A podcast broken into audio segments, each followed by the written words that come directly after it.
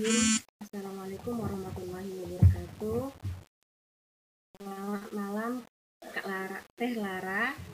Panggilnya Teh ya, Teh Lara. Insya Allah. Uh, kan awalnya kita memang maunya itu Ustazah Maimun ketika Allah digantikan uh, Teh Lara. Insya Allah tidak mengurangi keberkahan kita untuk mendapatkan ilmu dari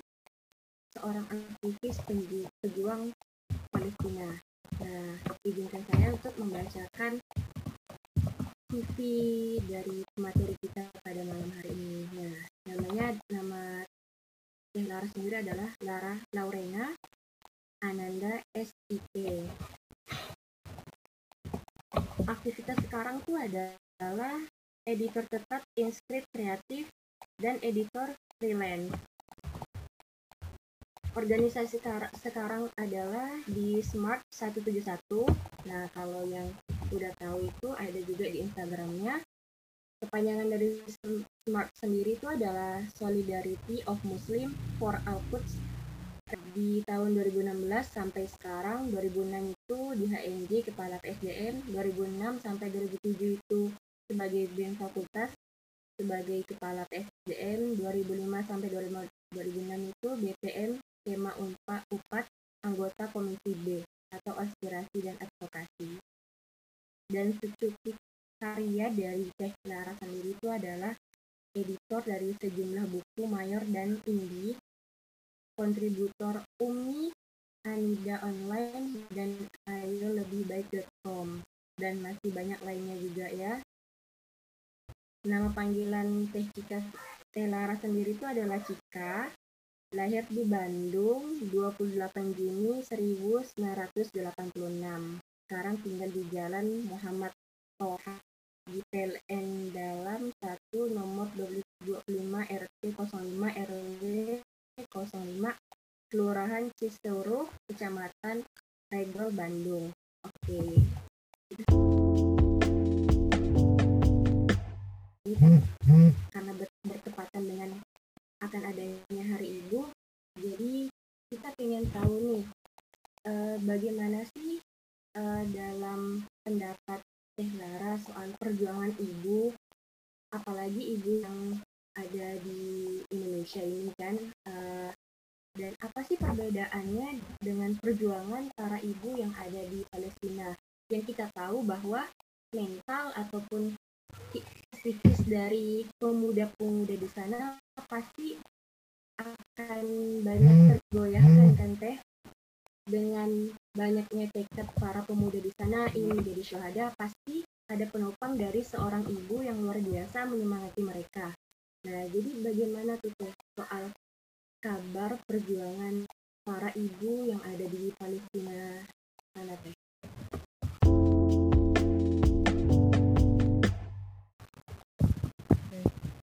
Mulai Bismillahirrahmanirrahim. Assalamualaikum warahmatullahi wabarakatuh. Alhamdulillahirrahmanirrahim. Arsalah rasulahu bil huda dinil haq. Bismillahu ala dini kulih. Syahida. Asyhadu an la ilaha illallah wa asyhadu anna muhammadin rasulullah. Allahumma salli sayyidina Muhammadin wa alihi washabihi wasallim. Bismillahirrahmanirrahim. Raditu billahi robba wa bil islamina wa bi muhammadin nabiyyu rasulullah. Rabbi zidni ilman warzuqni fahman. Rabbi salli sadri wa salli amri Wahlul uqdatan lisan yafqahu kali amin ya rabbal alamin. Wait, menggema nggak? Saya menggema lagi.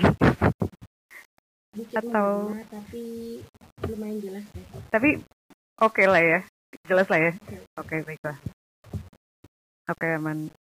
Oke, okay, siap. Ya, sebelumnya uh, jazakumullah khair kepada panitia dari Untan yang sudah mengundang uh, pada awalnya adalah Bu Maimun Herawati ya. Semoga semoga uh, dari ekspektasinya tuh ngeliat realita tuh nggak kebanting seperti itu ya. Oke, okay. jadi uh, kalau saya di Smart sendiri um, menjadi di bagian tim media seperti itu. Alhamdulillah, terus memang mendadak banget gitu ya. Bu Maimun, Qadarullah ya. Beliau itu Masya Allah lagi sedang hamil anak ke lima dengan usia 46 tahun. Yes. Jadi ya kebayang lah seperti itu ya. Jadi ya, ya oke. Okay. kalau dadakan juga tidak apa-apa. Semoga semoga ya tentunya tetap dapat ya seperti itu gitu. Jadi untuk hari ini juga kaget. Oh uh, cik tolong ini bisa nggak gantiin uh, temanya tentang hari ibu sih ya? Uh, plus disambungkan dengan perjuangan ibu-ibu di Palestina seperti apa kayak gitu ya intinya oke okay, uh, jadi tapi sebenarnya hari ibu di Indonesia sendiri kan berawal dari apa ya uh, dilakukannya atau diselenggarakannya uh, Kongres Perempuan kan gitu ya Kongres Perempuan uh, 22 Desember 1928 itu sih awalnya kan.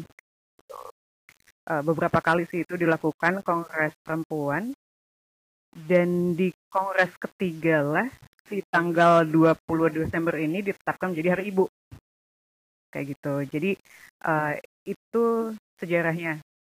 20 Desember 1928 itu dianggap sebagai hari bersejarah karena uh, berkumpulnya para penggerak gitu yang yang yang punya concern terhadap perempuan kayak gitu. Jadi yang di yang di apa yang dibahasnya itu ya hmm, apa namanya seputar isu-isu perempuan sih ya kayak pendidikan untuk perempuan, pendidikan untuk anak, tentang kesenangan terhadap perempuan kayak gitu sih, kayak gitu. Nah, uh, pada akhirnya juga saat itu no, support gitu dan di apa namanya ditetapkanlah via Kepres kayak gitu.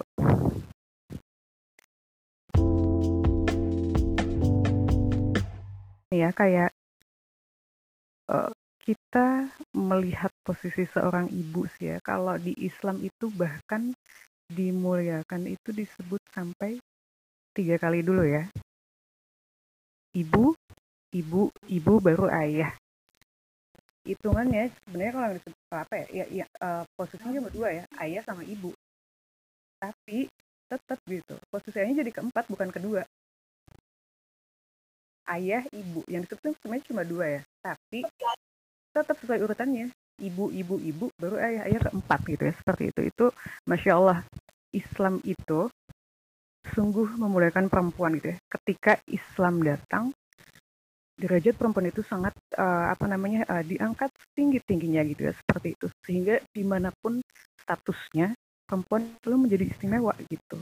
Kayak gitu termasuk salah satunya adalah ketika menjadi seorang ibu ketika menjadi seorang ibu tadi ya udah disebutnya tiga kali ya diutamakan. Terus uh, apa namanya dikatakanlah bahwa surga itu ada di bawah telapak kaki ibu gitu ya. Seperti itu itu masya Allah gitu, sebegitu uh, tingginya gitu ya uh, apa namanya Islam mengangkat uh, derajat seorang perempuan. Karena kalau kita ngomong lagi soal sejarah perempuan ketika masa uh, jahiliyah atau uh, Islam belum datang nggak dianggap manusia bahkan gitu ya seperti itu. Seperti properti seperti barang yang bisa dijual beli yang cuma bisa buat hiburan yang bisa diwariskan yang ya begitulah gitu ya. Pokoknya sangat uh, dihinakan kayak gitu. Bukan lagi dipandang sebagai uh, apa namanya uh, manusia apa ya yang termarginal kan tapi dipandangnya bukan manusia lagi bahkan itu seperti barang aja gitu kayak properti kayak gitu uh, ya itulah uh, apa namanya uh, bagaimana Islam uh, mengangkat derajat perempuan gitu ya seperti itu. Gitu. Dan kalau uh, bicara tadi ya soal apa namanya uh, khususnya soal ibu gitu ya um, anak-anak itu ya bentukan dari orang tuanya kayak gitu ya. Anak-anak itu bentukan dari orang tuanya dari ayah dan ibunya kayak gitu.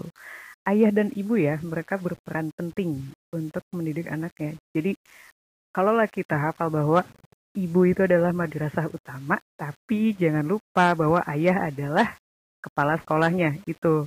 Jadi yang bikin yang ngontrol visinya itu gitu ya ngemones lah monitoring evaluasi itu ya gitu. Jadi jangan sampai ya seperti tataran lapangan dalam tanda kutip yang eksekusi ya memang ibu gitu.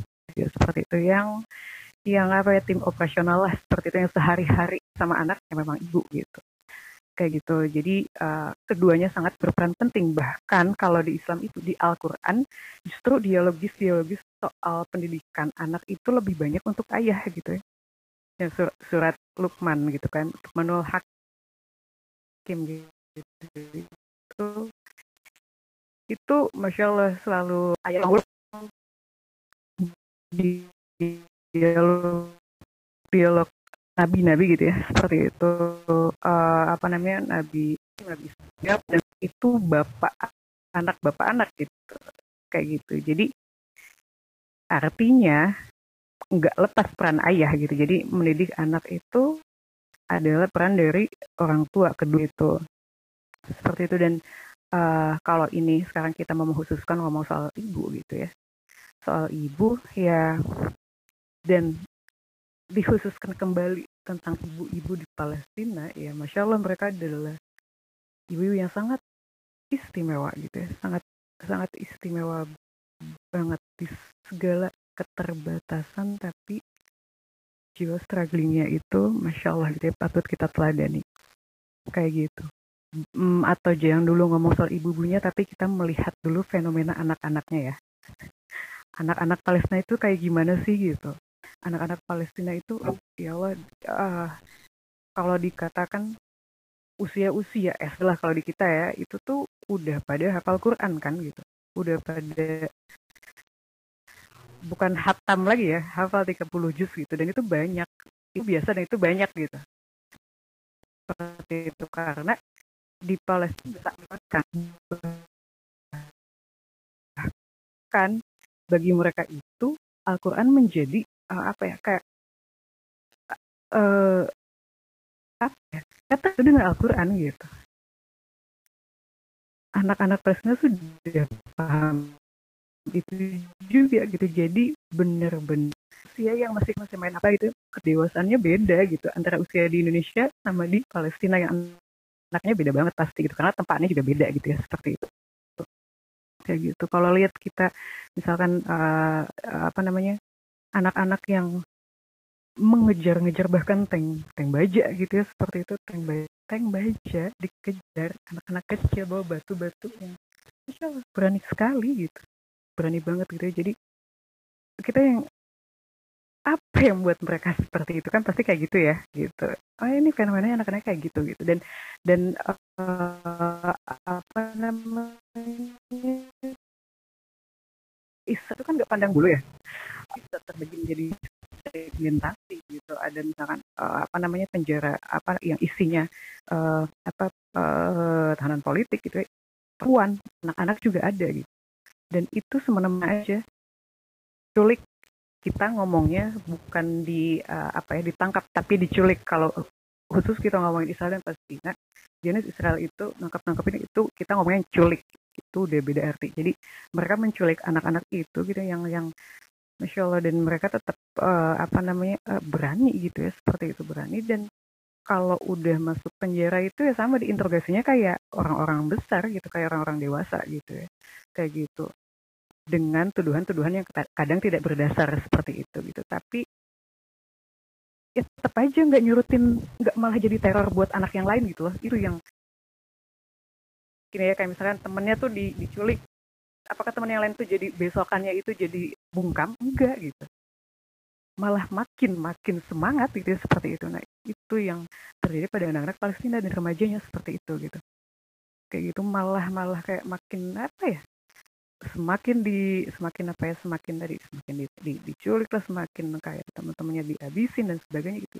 Itu semakin membakar semangat mereka gitu. bukannya malah ciut itu yang masya Allah gitu ya seperti itu. Kayak gitu. Jadi uh, apa namanya akhirnya kita juga mikir ini anak-anak tuh ini didikannya kayak gimana sih orang tuanya gitu ya di Palestina gitu. Khususon ibu-ibunya gitu ya seperti itu. Dan uh, pernah lihat itu ya di YouTube um, kayak apa ya sosial eksperimen gitu ditanya gitu uh, anak-anak Palestina ya kalau aku lihatnya ya usia usia ya kayak simulasi pekan doang gitu ya. Uh, mau nggak intinya Palestina itu udahlah di, di, di apa ya kayak direlain aja deh gitu relain aja. Itu dari yang wajah anak-anak ramah langsung berubah jadi benci gitu yang masya Allah dengan dewasanya itu yang saya nggak mau. Nggak jadi saya nggak rela. Itu tanah saya. Ya anak sekecil itu dengan bahasa-bahasa yang bagi saya itu waduh ini nggak bisa nih kata-kata ini keluar dari didikan orang tua yang nggak luar biasa gitu ya seperti itu. Jadi uh, masya allah kita lihat fenomena anak-anaknya dulu gitu ya kayak gimana. Itu yang karena ya itulah makanya tadi anak itu terbentuk dari orang tuanya kedua orang tuanya kayak gimana dulu gitu ya seperti itu. Jadi anak itu kan cerminan pantulan gitu seperti itu.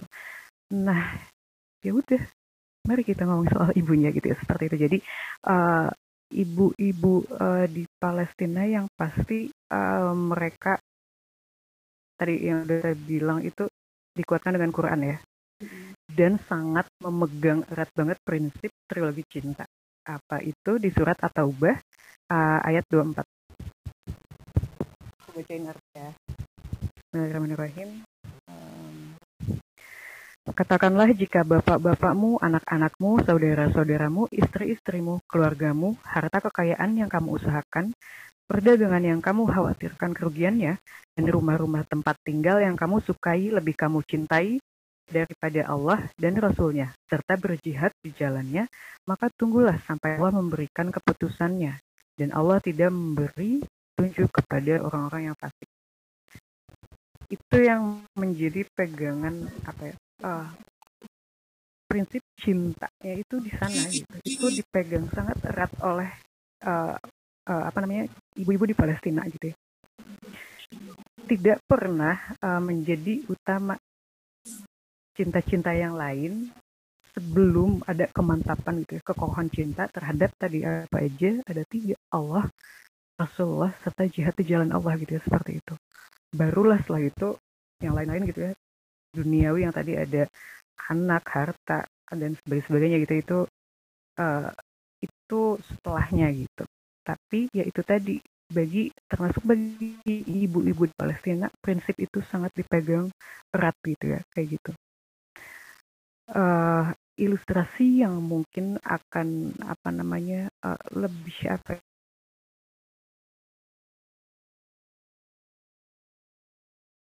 perwakilannya adalah tau nggak Umunidal Umunidal itu disebutnya adalah uh, khonsanya masa kini khonsanya uh, di Palestina gitu. Jadi kan khonsa itu adalah sahabiah jadi sahabat di zaman Rasulullah yang uh, punya empat anak yang syahid semua. Dan memang apa namanya berat menyengaja gitu ya bahkan bangga ketika dan dan sangat terido ketika anak empat anaknya ini syahid gitu ya seperti itu. Itu khansa ketika di zaman Rasulullah. Nah di zaman sekarang dan uh, apa namanya ini di tanah Palestina di bumi Palestina ada khansa zaman sekarang gitu ya. Tapi beliau memang sudah uh, uh, sudah sudah wafat ketika sekarang.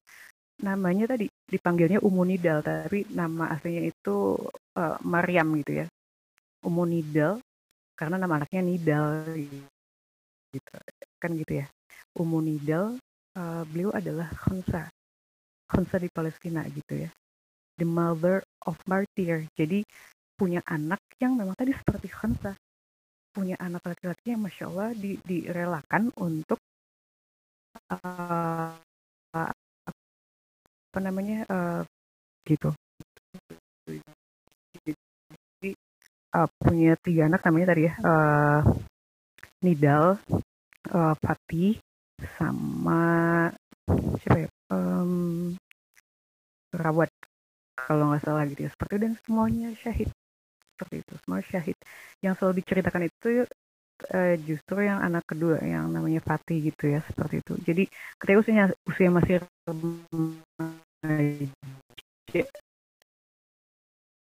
uh, tujuh uh, apa ya sekian tahfiz lah gitu ya, untuk menghafal Quran. Kemudian mendatangi ibunya gitu uh, ya Umunidal ini. Saya ingin bergabung ke pasukan uh, apa Brigade Al itu kan pasukan Brigade Izudin Al Qasam itu syarat-syaratnya mungkin kawan-kawan juga pernah baca gitu. Itu berat banget kan? Yes kan nggak boleh. Yes ya itu masya Allah gitu. Terus uh, kalaulah tadi ya, kalaulah ibu-ibu yang nggak memegang prinsip surat atau bayat 24 ini, anaknya minta izin kayak gitu kan ya, karena kecintaan terhadap anak gue nggak mau dong kehilangan anak gitu kan seperti itu. Tapi tidak dengan umunidal ini gitu. Ketika Fatih ini me, apa namanya meminta izin itu bahkan ya di apa namanya uh, diberikan senjata senjata semi otomatis gitu deh gitu ya. Seperti itu. Jadi benar-benar nge-support banget anaknya untuk bisa berjihad gitu ya. Di jihad uh, di lapangan bahkan gitu ya. Jihad di lapangan untuk melawan gitu ya. Uh, kayak head to head sama tentara Zionis Israel gitu ya. Seperti itu gitu. jadi uh, sampai pada akhirnya memang diturunkan gitu ya oleh uh, Al Qasam gitu. Ditugaskan ke sini sini sini gitu ya. Seperti itu. Ke satu titik lah kayak sebelumnya kan telepon dulu ya teleponan dulu sama Umu Nidal ini gitu. Uh, sampai pada ngobrol gimana gimana gimana gitu minta restu ya intinya dan pada akhirnya sama tinggal ibu gitu ya kalau jadi ibu gimana sih ya kayak Masya Allah, oh putus-putus lagi. Tes, tes, tes. Sampai, ya Allah maafin ya. Jadinya agak terkendala. Oke. Okay. Aman ya, aman ya. Oke. Okay. Ya, seperti itu gitu. Jadi uh, kemudian uh, udah hari haknya diturunkan gitu, ditugaskan di satu titik Fatih ini masya Allah dengan dengan apa namanya dengan beraninya uh, menghadapi masuklah masuk masuk ke sebuah ruangan nembakin pokoknya kalau nggak salah berhasil uh, menembak berapa ya dua puluhan lah dua puluhan dari Zionis Israel gitu ya, seperti itu. Sampai amunisinya itu kosong gitu. Jadi kalaulah masih ada terus tuh akan maju terus dan terus menembaki gitu. Intinya kayak gitu. Sampai pada kosong dan ujungnya yang syahid gitu ya ditembak oleh Zionis Israel kayak gitu. Ketika Umunidal ini, jadi ketika info ini masuk ke Umunidal, itu tuh beliau sedang harap-harap cemas ini anak saya gimana gitu. Tapi yang sangat luar biasa adalah ibunda ini yang masya Allah sangat istimewa. Beliau aja bilang, saya malu ketika berdoa meminta kepada Allah untuk keselamatan anak saya. Coba, coba, coba kita Masya Allah, coba kita ini ya, renungkan. Beliau malu berdoa kepada Allah untuk meminta keselamatan anaknya. Masya Allah. Ibu yang kayak gimana gitu, Masya Allah gitu ya. Seperti itu. Jadi, karena beliau tahu gitu, antara selamat dan syahid yang lebih utama itu yang mana gitu loh. Jadi, syahid yang lebih utama saya memilih itu dan ketika datanglah informasi kabar atas kesyahidan anaknya beliau nangis gitu tapi nangis apa tangis bahagia gitu itu yang masya Allah tangis bahagia karena itu goalsnya gitu. Jadi masya Allah anak saya sudah bertemu Allah gitu. Itu memang memang diidam-idamkan itu memang harapannya gitu. Jadi ketika ada informasi itu anaknya syahid yang meninggal beliau beliau nangis tapi nangis bahagia dan keluar kemudian membagikan uh, apa namanya manisan dan coklat kepada anak-anak kecil tetangganya gitu anak-anak tetangga. Anak saya sudah syahid anak saya sudah syahid gitu itu kebangga sih gitu ya? Jadi masya allah seperti itu. Dan itu baru set, ya satu kita ngomongin satu umunidal saja. Dan itu kayak perwakilan ibu-ibu Palestina gitu ya seperti itu gitu. Masya allah gitu. Uh, bilang sangat bersyukur ketika memang dilahirkan ya di Palestina gitu ya di Palestina. Artinya kami adalah orang-orang yang Allah istimewakan karena harus selalu ingat berjihad dan beri dan melakukan ribat. Ribat itu kan berjaga ya kayak gitu gitu. Jadi uh, otomatis ke, mungkin ada sebagian yang nanya gitu kenapa sih nggak ngungsi aja gitu gitu? Ke ke tempat yang aman ke negara yang aman?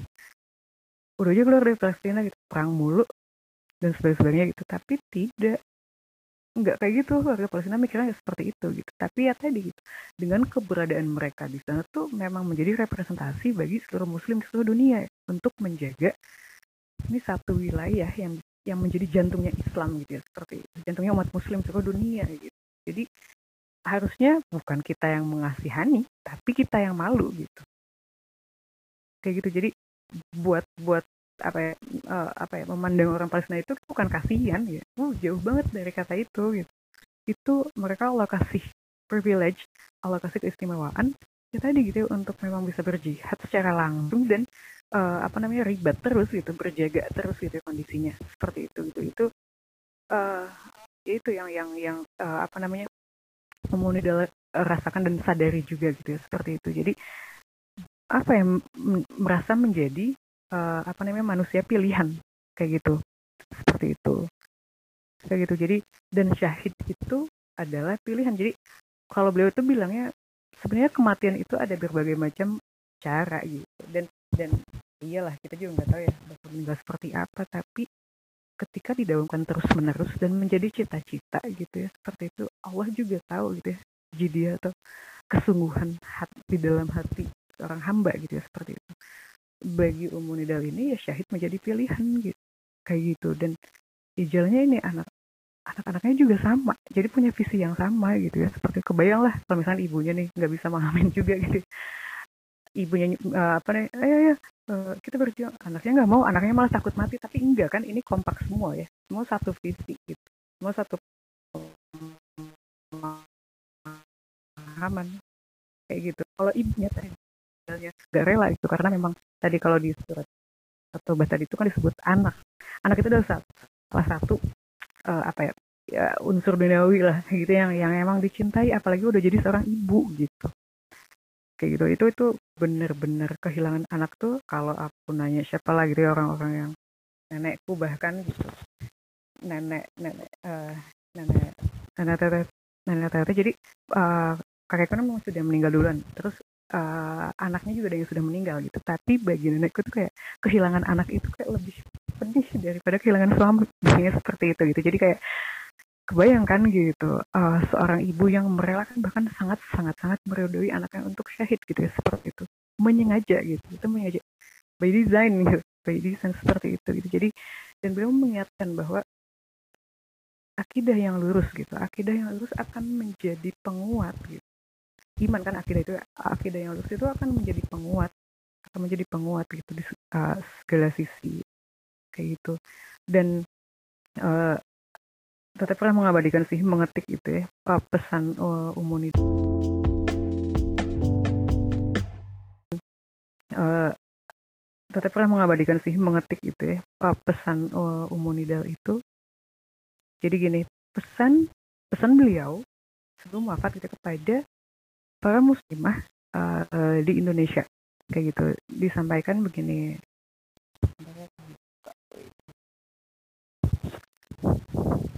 Wahai muslimah di Indonesia, janganlah meremehkan dirimu. Kalian adalah benteng umat ini. Menjaga bangsa ini, jangan sampai terbenam dalam api neraka. Atas nama ibu para syuhada dan ibu para tawanan Palestina di penjara-penjara Zionis. Sampaikan kepada saudariku, remaja putri, calon ibu, dan seluruh calon dan seluruh ibu di Indonesia Meski belum bisa sampai ke sini, tapi kalian semua ada di hati kami. Sampaikan ini bukan hanya untuk kalian, tapi untuk semua anak-anakku di Indonesia. Susah payah kalian datang karena mencintai kami, mencintai Masjidil Aqsa. Semoga Allah mencintai kalian juga. Kalian tidak lahir di sini, tak bisa berbahasa Arab, ribuan kilometer terpisah dan tak mengenal kami. Jihad kalian lebih susah daripada kami dan semoga Allah meridhoi. Jadi Masya Allah ya, kalau teteh pribadi kayak kayak aku pernah ikut konferensi gitu ya konferensi uh, dengan semua aktivis Palestina seluruh dunia kayak gitu atau dengar kajian atau ikut seminar tentang Palestina tuh apa ya kita tuh kita tuh kan ya aku pribadi mungkin ya, merasa ya Allah apa yang aku lakukan tuh belum gimana gimana buat Palestina gitu. Tapi tidak pernah lepas mereka tuh doain balik Indonesia gitu dengan segala aku bilang kehusnuzonannya kayak tadi gitu. Pemuda aja mikir kayak gitu gitu kalian itu nggak kenal kami kalian itu jauh dari kami kalian itu dan sebagainya gitu. Seperti itu. jihad kalian lebih lebih berat. Hah, tapi berat gimana gitu ya? kan kita yang bingung. Kayak gitu. Doa orang Palestina itu ke Indonesia masya Allah mengalir terus gitu. Seperti itu. Jadi uh, itu sih kayak masya Allah. Jadi bahkan bahkan kalian nggak perlu ke sini gitu. Doa kalian itu lebih penting juga. Gitu. support sebuah support yang masya Allah gitu. Kayak gitu. Itu yang apa ya selalu selalu didengar sih kalau uh, apa namanya ya di di uh, tadi ya entah itu konferensi seminar kajian. Selalu mendoakan balik yang kan malah jadi kayak bikin malu gitu gitu ya masya Allah dengan kondisi yang sebenarnya apa ya uh, kalau bilang ya tadi penuh peperangan ada keterbatasan itu tapi insya Allah bener-bener raut dan aura optimismenya itu tuh yang Allah nggak pernah ngeliatin gitu nggak pernah ngeliatin yang kayak jadi drama gitu kan gitu. Ini uh, tolong dong. Enggak, enggak kayak gitu gitu ya seperti itu gitu. Termasuk ibu-ibunya tegar aja. Jadi kalau boleh bercerita juga gitu ya uh, jadi ada salah satu jadi setiap tahun sih sebenarnya kalau sebelum pandemi uh, ada kunjungan sih ya ke uh, ke Turki atau ke perbatasan Suri Suriah gitu ya seperti itu uh, kalau hmm, mulai menggema ini kalian aman nggak? Aman kak aman. Oh, aman ya? Oke okay, aman uh, uh, oke. Okay. alhamdulillah kalau di sana aman. Nggak apa-apa di sini menggema. Atau di sana aman. Oke okay, jadi uh, pas pas tahun kalau saya itu 2019 aku ikut konferensinya sebelumnya itu ada teman dia dari Smart juga. Pastinya lah dari Smart ya. Uh, beliau sempat bertemu dengan uh, kalau yang ngikutin IG ngefollow Hana di Halawani nggak sama Hari Jahwis oh, belum tuh teh. Oke oke. Nanti ya recommended karena beliau beliau adalah para uh, murabitun. Murabitun itu adalah para penjaga Al-Aqsa. Ya mungkin suka lihat ya ada uh, apa namanya bapak-bapak, kakek-kakek atau uh, apa namanya ya umahat gitu ya, ibu-ibu yang emang jagain sengaja kan di sekitaran Al-Aqsa sambil baca Quran dan sebagainya itu ya. Nah itu namanya uh, murabitun gitu ya. Nah, Hanadi dan Kharijah ini termasuk di antaranya. Nah, temanku ketemu, masya Allah gitu ya, uh, bertemu dengan mereka berdua yang uh, apa ya? Kadang lagi nih ya, kalau saya pribadi kalau ketemu sama tokoh-tokoh kayak begini, hatta walaupun nggak nggak terlalu nangkep apa bahasanya gitu ya seperti itu, tapi auranya itu loh, aura imannya kenceng banget itu, masya Allah. Kebayang jadi ngebayangnya itu ini ini aura orang soleh. Gimana kalau Rasulullah gitu ya? Kayak gitu jadi masya Allah gitu seperti itu. Dan dan uh, saya lupa tahun berapa gitu yang Hadijah Wis ini? Pernah kok uh, apa ya di banyaknya di Facebook sih ada berita tentang uh, Khadijah Wis ini yang ditangkap oleh Zionis Israel. Dan kemudian beliau itu ketika di, uh, di di dalam penjara tuh dilucuti asli tidak ada sehelang sehelai benang pun menempel di tubuhnya gitu. Itu biadabnya Zionis Israel gitu. Sehingga yang yang menjadi apa ya uh, kepedihan tersendiri adalah ini saya gimana sholatnya? gitu. Itu yang dialami oleh uh, Khadijah Wis gitu ya seperti itu. Dan kalau kata kawanku yang bertemu langsung itu dari matanya tuh masih tersimpan trauma sih kalau untuk uh, ibu Khadijah Wis ini gitu ya seperti itu. Tapi ini ya kondisi normalnya gini ketika uh, temen teteh bilang itu dari mata dia masih ada uh, surat trauma. Tapi kenapa masih aja jadi merugi itu nih gak sih? Kenapa nggak jadi diam di rumah aja? Nah itu kan gitu. Itu yang hal-hal yang apa sih yang menguatkan itu tadi? Akidah mereka masya allah gitu ya. Kecinta tadi si prinsip cinta yang atau bayat 24 ini tuh dipegang erat banget gitu. Jadi andai kalau ngomong soal kondisi diri, ego diri yang aku trauma gitu. Udah nggak mau, saya pengen di rumah aja mungkin bisa kayak gitu gitu. Tapi setegar itu ibu Palestina dan kemudian tetap menjadi Morobitun dan balik lagi ke Al-Aqsa gitu untuk jagain di sana gitu seperti itu. Itu Hadijah Wis dan Hanadi Halawan itu kayak gitu. Dan beliau berdua yang kayak menjadi apa ya uh, duta lah duta uh, duta yang suka menginformasikan gitu ya kondisi-kondisi di sana gitu. Update update terus gitu update terus gitu. Update terus dan uh, apa ya interogasi penyiksaan gitu tuh bikin trauma ya tapi masya allah tetap kuat tetap jadi murah gitu menjaga di sana gitu. kayak gitu dan kalau teteh teteh uh, pas ruat gitu ya konferensi uh, dengan aktivis Palestina itu ketemu nggak ketemu langsung gimana sambil nanya-nanya sih nggak maksudnya melihat langsung gitu ya uh, janda dari uh, brigade Al Qassam itu Masya Allah ya. Yang sebelumnya itu para speakernya itu laki-laki kan gitu. Eh, dengan kelantangan suaranya. Tapi pas beliau datang kan itu pas sesi ada apa ya infak gitu ya seperti itu. Beliau datang dan beliau itu ngasih kayak sambutan. Um, suara seorang ibu ya. Ya Allah beda banget dari tadi yang speakernya laki-laki kemudian sekarang ada janda seorang brigadir al -Qasam, terus ngomong aduh suaranya masya Allah. Aura dan suaranya yang masya Allah apa ya bikin syahdu aja gitu. Dan infaknya itu beliau bawa uang gepokan gitu loh. Gepokan dong gepokan bukan kita. Infak pakai sisa-sisa duit yang ada gitu ya. Ini benar-benar bawa gepokan gitu berapa gepok masya Allah gitu dan apa hikmah yang apa ya kemudian jadi kok ketangkep tuh ini istrinya saya kebayang kalau masih lengkap sama suaminya gitu. Se sekuat apa ya apa namanya apa pancaran apa ya, ya keluarga yang keren ini gitu. Ini suami sudah meninggal istrinya tuh masih melanjutkan perjuangan gitu. Itu yang tidak terputus dari keluarga di Palestina gitu. Kayak gitu um, nah itu nyambung sama ada uh, kawanku Herlin namanya sama juga gitu ya ketemu sama janda Izzuddin Al Qassam gitu. Jadi tuh beliau itu ketemu ketika sedang hamil. Uh, dan dan apa namanya sebelum bertemu sama janda Al Qassam ini tuh kayak masih mikir yang aneh-aneh gitu aduh mikir apa gitu kekhawatiran tentang duniawi aja intinya. Tapi pas bertemu dan kemudian menyaksikan dan mendengar uh, apa namanya ketegaran mereka gitu jadi kayak ya Allah ini disentil Allah langsung.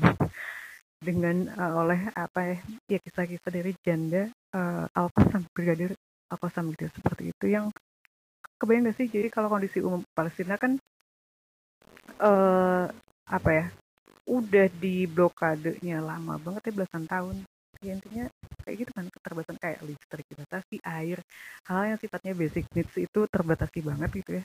Kayak gitu tapi struggle aja gitu nggak ada raut-raut putus asa kayak gimana gitu. Itu, termasuk tadi ibu-ibu yang sudah jadi single parent masya Allah gitu. Itu kuat-kuat banget gitu. Sangat sangat sangat kuat gitu. jadi benar-benar kalau yang itu ya dia berjuang menghidupi anaknya yang ditinggal berapa ya? Dua anak waktu itu gitu dua anak. Dan dia saat itu ke perbatasan Syria itu ada di negeri orang dengan keterbatasan ekonomi dan sebagainya tapi tetap dengan keyakinan penuh gitu ya atas pertolongan Allah gitu. Jadi nggak adalah itu namanya putus asa jadi masya Allah itu sih yang yang uh, patut kita teladani ya kayak gitu patut kita teladani. Jadi uh, sebenarnya kalau dilihat ibu-ibu di Palestina itu ya selalu mendekatkan anak-anaknya dengan Quran. Itu yang paling pertama itu jadi akidah yang lurus itu pertama gitu didekatkan dengan Al-Quran. Sehingga benar-benar kalau tidaklah dididik langsung apa tentang Al-Quran oleh dirinya sendiri dimasukin ke sekolah-sekolah tahfiz seperti itu sehingga tadi banyak banget banyak banget anak-anak kecil yang memang sudah hafal Al-Quran satu juz seperti itu gitu ya kayak gitu. Jadi dan tadi menanamkan si prinsip cinta tadi tidak apa trilogi cinta surat atau ayat uh, apa namanya dua uh, ayat 24 gitu ya kayak gitu. Dan sangat mensupport memfasilitasi anak-anaknya ya ketika ada misi-misi yang mulia kayak tadi ya anak-anak yang umunidal gitu seperti itu. Kayak gitu jadi masya Allah. Seperti itu uh, apa namanya? Kalaulah anak-anak kecil itu bermain pun mainnya itu kalau kita main petak umpet atau apa gitu ya kalau mereka itu tetap ada unsur-unsur jihadnya gitu loh. Jadi kayak misalnya nih main bola. Main bola terus setiap ditendang tuh ngomong Israel! tendang! gitu. jadi kayak kepala tentara Israel aja tendang gitu. Jadi atau main tembak-tembakan kalau syahid Allahu Akbar! Jadi kayak yang seolah-olah berperang aja gitu. Jadi emang benar-benar uh, role play berjuang apa namanya uh, apa namanya kayak perang aja gitu ya melawan Zionis Israel. Jadi itu tuh dari kecil gitu. Jadi tanpa enggak itu kan berarti dari sudah dari alam bawah sadar tuh emang berjuang berjuang berjuang. Itu tuh dari kecil dari kecil banget gitu seperti itu. Kayak gitu. Uh, kondisinya itu kayak apa ya kalau apa namanya rumah itu bisa dihancurin berkali-kali kan kalau di sana gitu ya. Di Malaysia itu terjadi sering banget. Dibangun hancurin bangun hancurin itu tuh sudah biasa di sana. Dan anak-anaknya juga ya gitu ya uh, apa namanya dengan usia bermain, usia sekolah yang harusnya kayak nyaman, aman gitu, tapi mereka jadi sudah terbiasa dengan kondisi itu gitu. Nah itulah tempaannya beda ya, Tem tempaannya beda, tempatnya beda sekali gitu, kayak gitu. Jadi itu anak-anak Palestina yang sudah pasti hasil didikan orang tuanya termasuk ibunya gitu. Ibunya hmm, perempuan-perempuan istimewa Palestina kayak gitu ya yang yang menghasilkan. Jadi kan kalau ngomong soal soal ibu kita ngomong soal mendidik anak kita enggak cuman menganggapnya apa ya ibu punya anak dua udah kayak begitu tapi tidak gitu. Mendidik anak sama dengan hak apa ya walaupun satu orang kita udah ngomongin berarti mendidik peradaban gitu gitu. Jadi ibu lekat dengan peradaban seperti itu. Jadi ibu lekat dengan peradaban. So ketika zaman-zaman sekarang yang uh, apa namanya um, udah zamannya perang uh, pemikirannya Gus Fikir dan sebagainya gitu ya udah kalau mau ngancurin bangsa gitu kan buat aja hancur perempuannya buat aja hancur ibu para ibunya gitu ya seperti itu. Bobrokan saja ibu-ibunya seperti itu udah. Akan menjadi negara yang hancur kayak gitu kan peradabannya tidak akan terbentuk akan hancur pula. Kayak gitu. So tadi yang apa namanya pesan atau wasiat dari Ummu Nidar masya Allah jangan pernah meremehkan dirimu sendiri. Wahai muslim Indonesia jangan pernah meremehkan dirimu sendiri ya seperti itu. Jadi uh, apa namanya hmm, kalau masuk ke konsep konsep Islam secara umum mengenal diri sendiri uh, dari apa ya lebih ke ngokohin keunggulan kita apa gitu seperti itu. Itu secara pribadi kemudian nantinya nanti ya sudah menikah gitu ya berkeluarga menjadi seorang ibu. Muslimah itu jangan pernah kita meremehkan diri gitu. Dalam artian segala potensi yang kita punya ujung-ujungnya adalah untuk memuliakan meninggikan agama ini gitu ya seperti itu. Din ini Islam gitu ya untuk untuk memperjuangkan uh, nama Allah uh, tegak di setiap sudut muka bumi gitu ya ya itulah itu kalau ngomong soal ibu di Palestina gitu ya kayak gitu. Begitu sih kalau ngomong soal ibu mah ya sebenarnya yang namanya ibu di mana-mana insya Allah kan jasanya tidak tara kayak gitu. Tadi kalau ngomong soal khususan tentang ibu Palestina yaitu bisa lebih istimewa lagi menghasilkan anak-anak yang tadi ya. Makanya teteh awalnya aku lihat fenomena anak-anak ibu udah remaja dan itu dihasilkan dari ibu yang seperti apa atau orang tua yang kayak gimana. Oh ternyata masya Allah gitu ya seperti itu gitu. Dan memang insya Allah akan selalu seperti itu. Akan selalu semangatnya akan selalu terjaga gitu. Makanya kalau Bu Maimun itu suka ngingetinnya ya militansi itu kalau mau membentuk militansi uh, apa namanya um, ikutil apa gimana ya ngomongnya? Um, pelajari atau ikuti isu-isu hayati isu tentang Palestina gitu itu militansi sedikit banyak akan terbentuk gitu. termasuk prosesnya dari sana kayak gitu itu emang kerasa banget sih kerasa gitu, gitu. karena real ya saya ya ini plus Palestina ya real banget gitu Dan itu menjadi selalu PR kita bersama seperti itu untuk turut uh, apa namanya uh, memperjuangkan mensupport dan uh, turut uh, apa namanya memperjuangkan kebebasan Palestina. Kayak gitu. Seperti itu. Ini waktu saya sudah habis.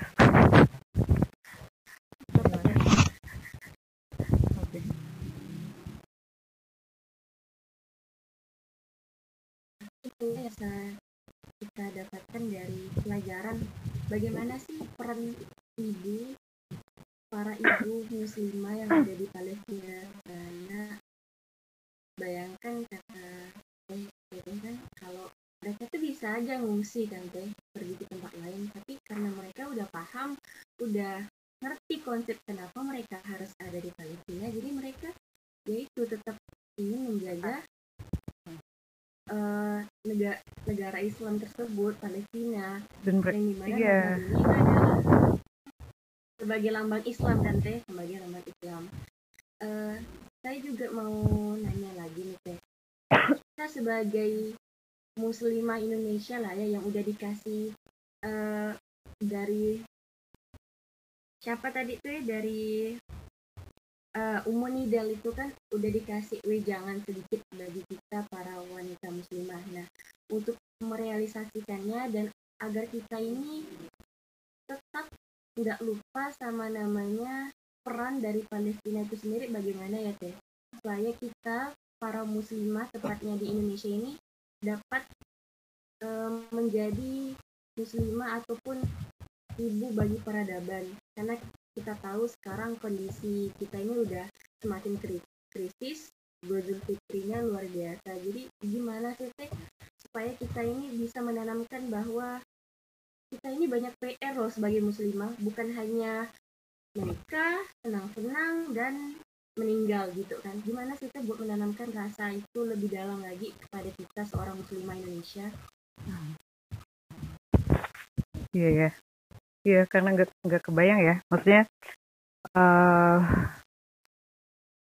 melihat apa ya kondisi misalnya nih uh, iya kayak lihat sekarang menyeramkan gitu kayak pergaulan bebas kayak gitu-gitu deh pokoknya gitu. Itu udah separah itu ini di tahun itu tuh di tahun ini gitu. Kayak belum kalau gue punya anak beberapa tahun ke depan itu tantangannya akan lebih dahsyat lagi gitu ya. Akan lebih dahsyat lagi uh, dan memang uh, apa namanya sesuai sama apa yang uh, Rasulullah katakan gitu ya. Nantinya intinya gitu semakin makin maju zaman gitu ya, dalam artian uh, apa namanya ya semakin kemari semakin kemari gitu. Fitnah itu akan semakin banyak. Bagi orang-orang uh, yang mencoba untuk istiqomah gitu ya atas Quran dan Sunnah itu seperti dia menggenggam bara api itu pernah dengar ya? Artinya tantangannya semakin uh, apa semakin besar semakin dahsyat kayak gitu. Kayak gitu. Jadi uh, sebenarnya yang bisa kita lakukan adalah memahami pendalam Islam dulu aja itu dulu sih kayak gitu.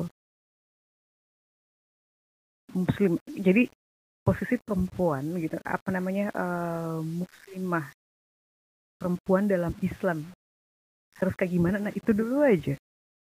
Itu dulu aja gitu ya seperti itu. Jadi untuk menjadi muslimah yang baik dulu. Kayak gitu uh, karena tantangan sekarang juga isme-isme tentang yang soal perempuan uh, ya soal isu perempuan gitu itu uh, menjadi tantangan yang lainnya gitu. karena uh, nantinya akan menggeser uh, apa namanya um, se secara kodrati Islam mengajarkan kayak gimana tapi dengan isme-isme tersebut tuh bertentangan banget mungkin adik-adik juga ya atau kawan-kawan juga mengikuti ya gimana gencarnya feminisme sekarang kayak gitu. Yang uh, kayak misalkan Islam mengajarkan gitu bahwa perempuan itu uh, Allah muliakan itu dengan uh, salah satunya itu kalian harus menutup aurat gitu ya seperti itu. Tapi misalkan nih konsep di feminisme adalah apa? My body is mine gitu. Jadi ya tubuhku yang milik gue gitu. Mau mau pakai baju apa juga terserah saya. Ini tubuh tubuh saya gitu termasuk organ yang ada di dalamnya kayak misalkan saya dong kalau misalkan nanti mau aborsi dan sebagainya gitu seperti itu. Hal yang kayak gitu. Jadi itu gitu. Maaf, agak putus-putus. Kak, enggak diam dulu sampai aman. Aman nggak? Ya, aman. aman? Aman. oke oke. Kayak gitu. Seperti itu gitu. Jadi akan uh, mudah terombang-ambing seperti itu. Jadi menyeramkan uh, itu sa baru satu hal gitu. Misalkan tentang uh, tentang aurat. Kayak gitu belum lagi kayak misalkan ngomongin soal um, apa namanya um,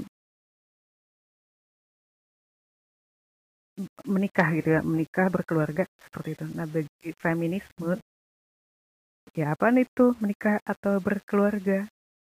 Kalaulah si rasa nyaman dan misalkan uh, apa namanya uh, benefit dari menjalin hubungan tanpa pernikahan itu bisa dilakukan kenapa harus nikah? Kayak gitu. Jadi hal hal-hal yang kayak gitu yang menyeramkan ya tantangan zaman sekarang gitu seperti itu. Jadi buat muslimah ya kita mencoba untuk uh, menjadi uh, apa namanya memahami memahami banget posisi perempuan hak dan kewajiban perempuan itu dalam Islam kayak gimana gitu seperti itu.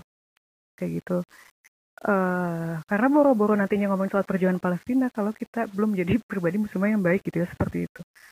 Boro-boro karena kalau kalau lah tadi yang ngomong lagi feminis feminis muslim itu nggak ada gitu. Karena feminisme itu udah ismu yang lain. Islam ya Islam. Islam itu udah sempurna nggak perlu feminisme lagi. Kayak gitu. Jadi nggak ada itu feminis muslim. Dan uh, apa namanya kalau dengar kalau hafal Ustadz Akmal gitu Ustadz Widodo Supraha orang-orang yang Ustadz-Ustadz yang memang kenceng soal pemikiran gitu ya seperti itu itu mah tidak kafah dua-duanya. Islamnya nggak kafah feminisnya nggak kafah nggak ada itu setengah-setengah gitu ya seperti itu. Jadi itu sih PR kita gitu untuk memahami untuk menjadi tadi ya muslimah yang kafah kayak gitu muslimah yang kafah. Jadi bicara soal Palestina juga sebenarnya sebenarnya walaupun kayak kemarin itu Smart mengadakan uh, apa namanya mengundang uh, jurnalis dari luar ya, dari Amerika namanya Alison Ware.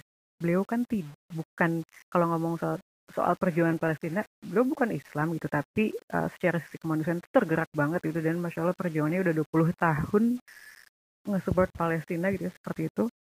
Itu dari sisi kemanusiaan gitu ya, tapi sebagai seorang muslim yang merasa seorang muslimah gitu ya seperti itu punya kewajiban juga gitu untuk uh, memperkokoh memperkokoh uh, sakofa dan apa namanya uh, tadi akhlak kita sebagai seorang muslimah gitu itu uh, apa namanya kita harus menekankan juga di sana gitu ya seperti itu kayak gitu. Jadi setelah begitu baru kan lebih mudah lagi gitu ya ketika ngomongin soal kepedulian terhadap Palestina dan sebagainya gitu. Karena kaitannya erat gitu ya ketika kita memahami uh, apa namanya menjadi musim yang baik yang kemudian tahu juga oh kita punya kewajiban nih untuk membela Palestina gitu ya seperti itu gitu. Membela Palestina dan akan diminta pertanggungjawabannya kelak sama Allah gitu. Jadi orang per orang nggak cuma muslimah doang gitu ya. Ketika kamu muslim akan ditanya perjuangan kamu untuk Palestina itu kemarin ngapain aja sih apa sih? Dan apa ya, ya yang berharap juga berharap semoga diridoi sih gitu ya. jangan jangan jangan sampai kita yang merasa udah ini udah itu. Kata Allah ya nggak saya pandang tuh gitu. Saya tidak meridoi serem juga gitu. Jadi semoga Allah meridoi juga segala upaya ikhtiar kita gitu ya untuk untuk apa namanya uh, gitu ya membela uh, berjuang untuk pembebasan Palestina gitu gitu.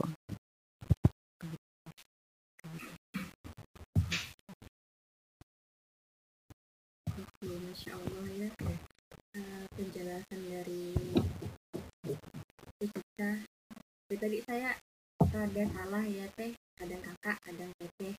Tidak apa lah ya karena yang bawaan dari kebiasaan di kabar gitu ngomongnya teh. Oke okay.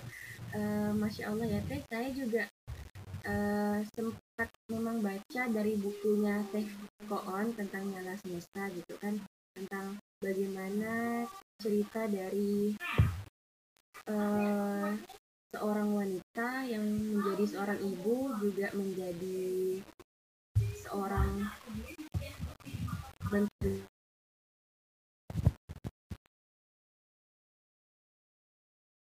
Oke lanjut ya teh. Uh, saya sempat mikir juga nih teh yang diceritakan di novel Kak Koon ini apakah benar nyata gitu kan seorang wanita di bawah gitu kan sama pasukannya Mossad uh, dan jadi juga mereka itu sampai uh, di ya dilucuti atau segala macam. Dan ternyata memang benar kata diceritakan sama Tete juga kan bahwa yaitu mereka udah di udah di seperti itu kan mereka tetap berusaha untuk menjadi penjaga Al-Aqsa.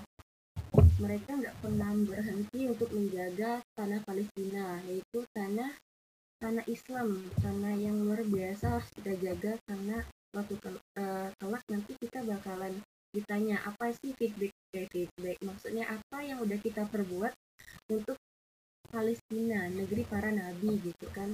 Dan ternyata memang itu luar biasa yang diceritakan sama Tete bahwa uh, kita itu tidak ada apa-apanya di Indonesia ya Teh. Baru kayak gini aja nyiapin uang untuk sedekah itu nggak kayak cerita Tete segepok ya bahasanya ya. Uh, itu banyak sedangkan kita itu baru yang mungkin uang visa kuliah atau gimana gitu. Itu luar biasa ya teh.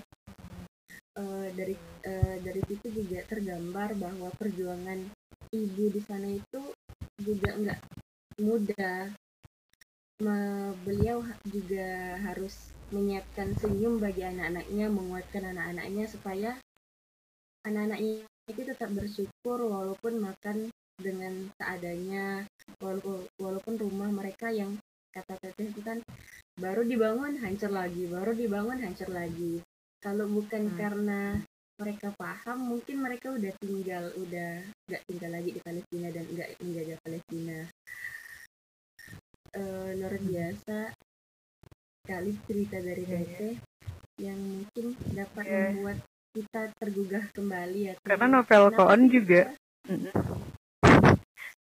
lanjut deh hmm.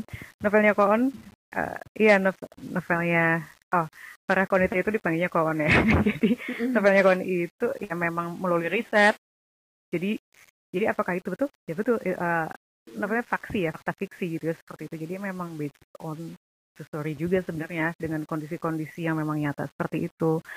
Yang lebih serem lagi juga apa namanya ketika rombongnya siapa ya yang ke Turki 2018 kayaknya yang dapat cerita tentang uh, pengungsi di yang Suriah perempuan-perempuannya. Pas di, ditangkap dan dipenjara oleh pasukan Basar al-Assad itu lebih mengerikan lagi juga gitu. apa ya? Uh, apa ya? Kekerasan. Semua kekerasan itu dialami.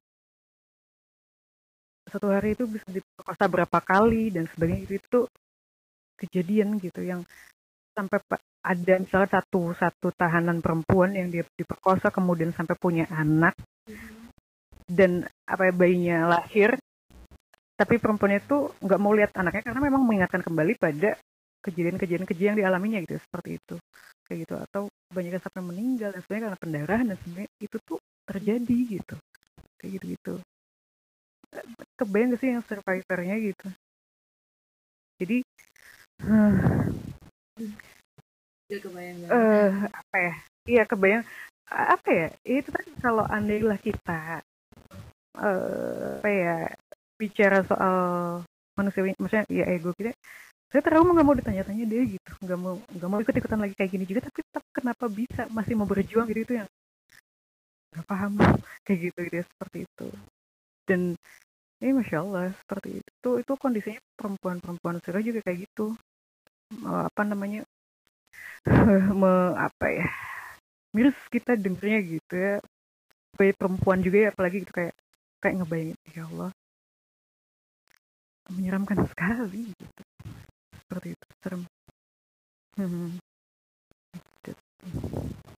jadi kalau kita dengar kondisi kondisi seperti itu kan eh semoga uh, apa namanya buat kitanya juga jadi kayak jangan jadi orang yang kufur gitu kan gitu.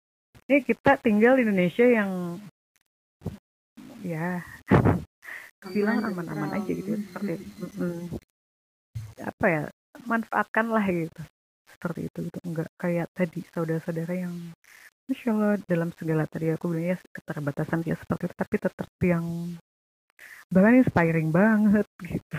Seperti itu. Atas kondisi kedekatannya sama Allah ya tadi. Megang si prinsip cinta di surat atau bayat 24 itu. Kokoh jadi semuanya kokoh oke. Syukuran saya mungkin uh, udah jam 9 juga ya. Luar biasa materi dan penjelasan dari topik yang semoga membuat kita tergugah. Semoga membuat kita itu semakin semangat dan tidak terlalu berleha-leha ya teh dengan kondisi yang ada di Indonesia. Kita aman tentram. Jangan sampai dengan kenyamanan yang ada ini membuat kita itu lupa bahwa ada loh di sana negara Islam yang membutuhkan support juga dari kita. Bukan hanya support dari harta tapi juga doa ya. Doa kita sebagai saudara sesama muslim pada saudara kita yang lain yang mungkin uh, nanti akan Allah janjikan kemenangannya. Jika sudah Allah katakan akan menang. Uh, semoga kita ini masih menjadi orang-orang yang tetap berpendoman kepada Al-Quran dan As-Sunnah mempercayai bahwa Islam itu bakalan menang loh. Walaupun saat ini kita melihat kehancuran, kehancuran di mana-mana kan teh. Di Suriah mm-hmm. di Aleppo di mana saja itu. Mm-hmm. oke okay, itu saja. yeah, yeah.